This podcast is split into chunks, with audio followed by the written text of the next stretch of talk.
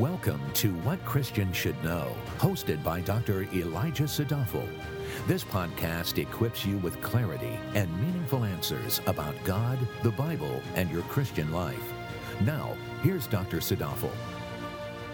Our theme verse comes from Mark 10:45. There, Jesus says the following: For even the Son of Man did not come to be served, but to serve and to give his life a ransom for many. Son of Man was Christ's preferred title when referring to himself.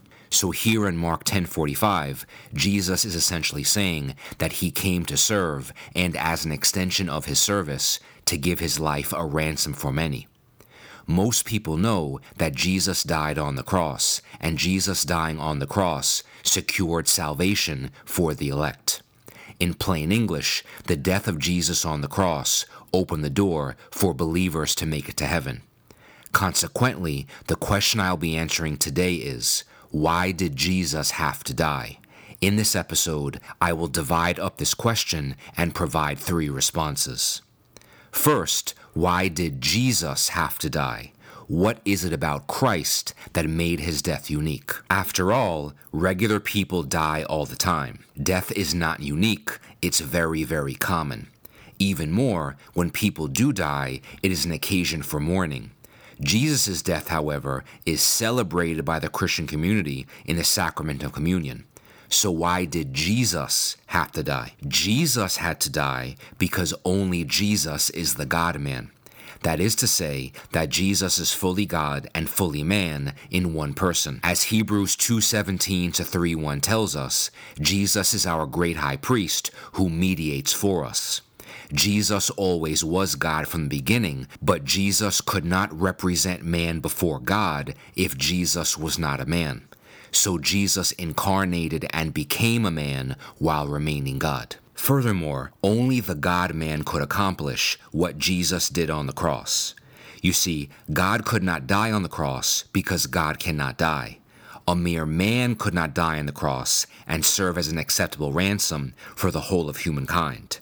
But the God man could die on the cross serve as an acceptable ransom for all humankind, resurrect, and now serve as the mediator between God and man. This is why Jesus, and no one else, died to secure our salvation. Second, why did Jesus have to die? The answer is God did not have to do anything. What makes God God is that he is not compelled by any external force or agent. What makes God's grace grace is that it is free unmerited favor. So, God is free to bestow his grace on whomever he wishes.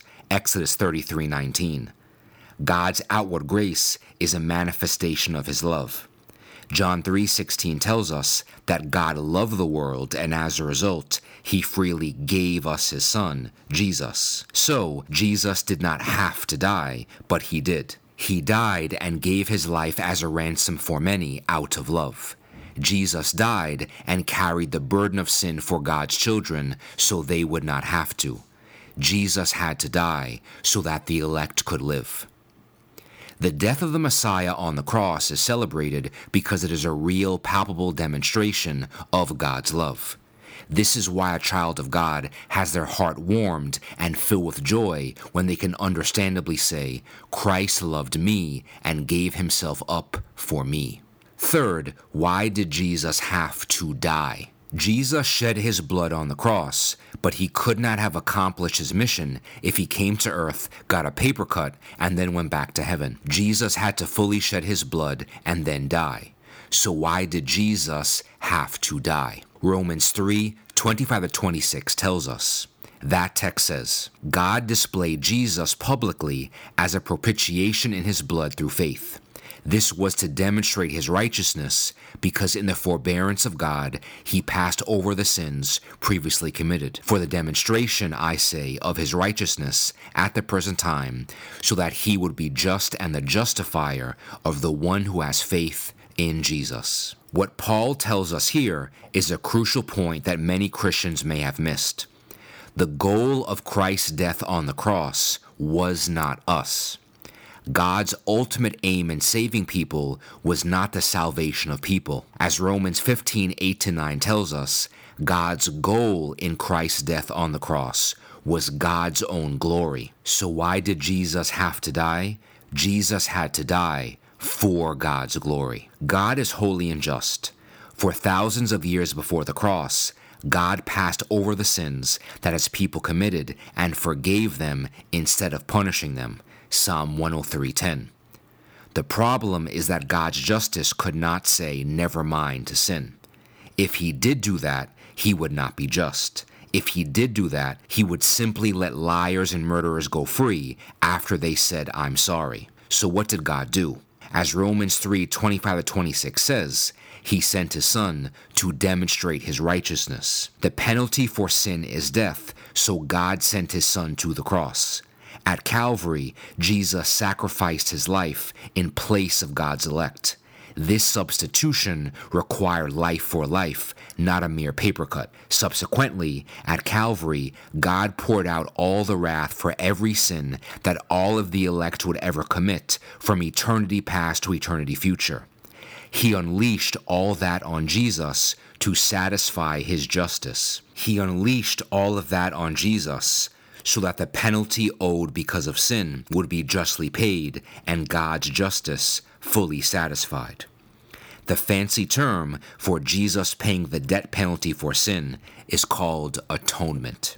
As I mentioned in the first point, only Jesus could make a proper atonement. God cannot die for sins, and a man would never be able to withstand the unrestrained wrath of God. Neither could God alone nor man alone satisfy the demands of the atonement, but the God man did. Thus, by Christ's atonement, God punishes all sin that deserves punishment. God is now vindicated as righteous and can justly treat his children with grace. All those who are not God's will be justly punished for their own unrepentant sins in Sheol forever. What this tells us is very straightforward. Primarily, Jesus did not die for our sakes, he died for God's sake. As Isaiah 43 7 states clearly, human beings were created for God's glory. This purpose does not change in salvation. We are the means of salvation, or the ones that are saved, but the goal of saving us is that we glorify God. Romans 5:11. This fulfills why we were created in the first place. We were created not with a me focus, but a God focus. Truly, it is not selfish for God to demonstrate His righteousness or to work for His own glory in our salvation, because God objectively is the best there is. Thus, His grace works through the death of Jesus so that we can have the best there is, God Himself. As 2 Corinthians 5 18 to 20 says, God reconciled us to Himself through Christ not so that we would value us above all else, but so that we would value God above all else. Salvation is not man centered, it is God centered. Salvation is of the Lord. Why did Jesus die on a cross? Because as Deuteronomy 21 23 says, everyone that hangs on a tree is cursed. As Galatians 3:13 says, Christ redeemed us from that curse by becoming a curse for us by hanging on a tree. Who did Jesus die for? He died specifically for the elect. He did not die for no one, for that would make no sense. He did not die for everyone, since reality validates that many reject God. He did not die just to make salvation possible, because that would mean human choice is the most powerful force in the universe. Jesus died for the elect and precisely accomplished salvation for all those for whom he died. John 6:37, 6:44, 17 1 to 9, Romans 8 28 to 30, and Ephesians 1 4. To God be the glory forever.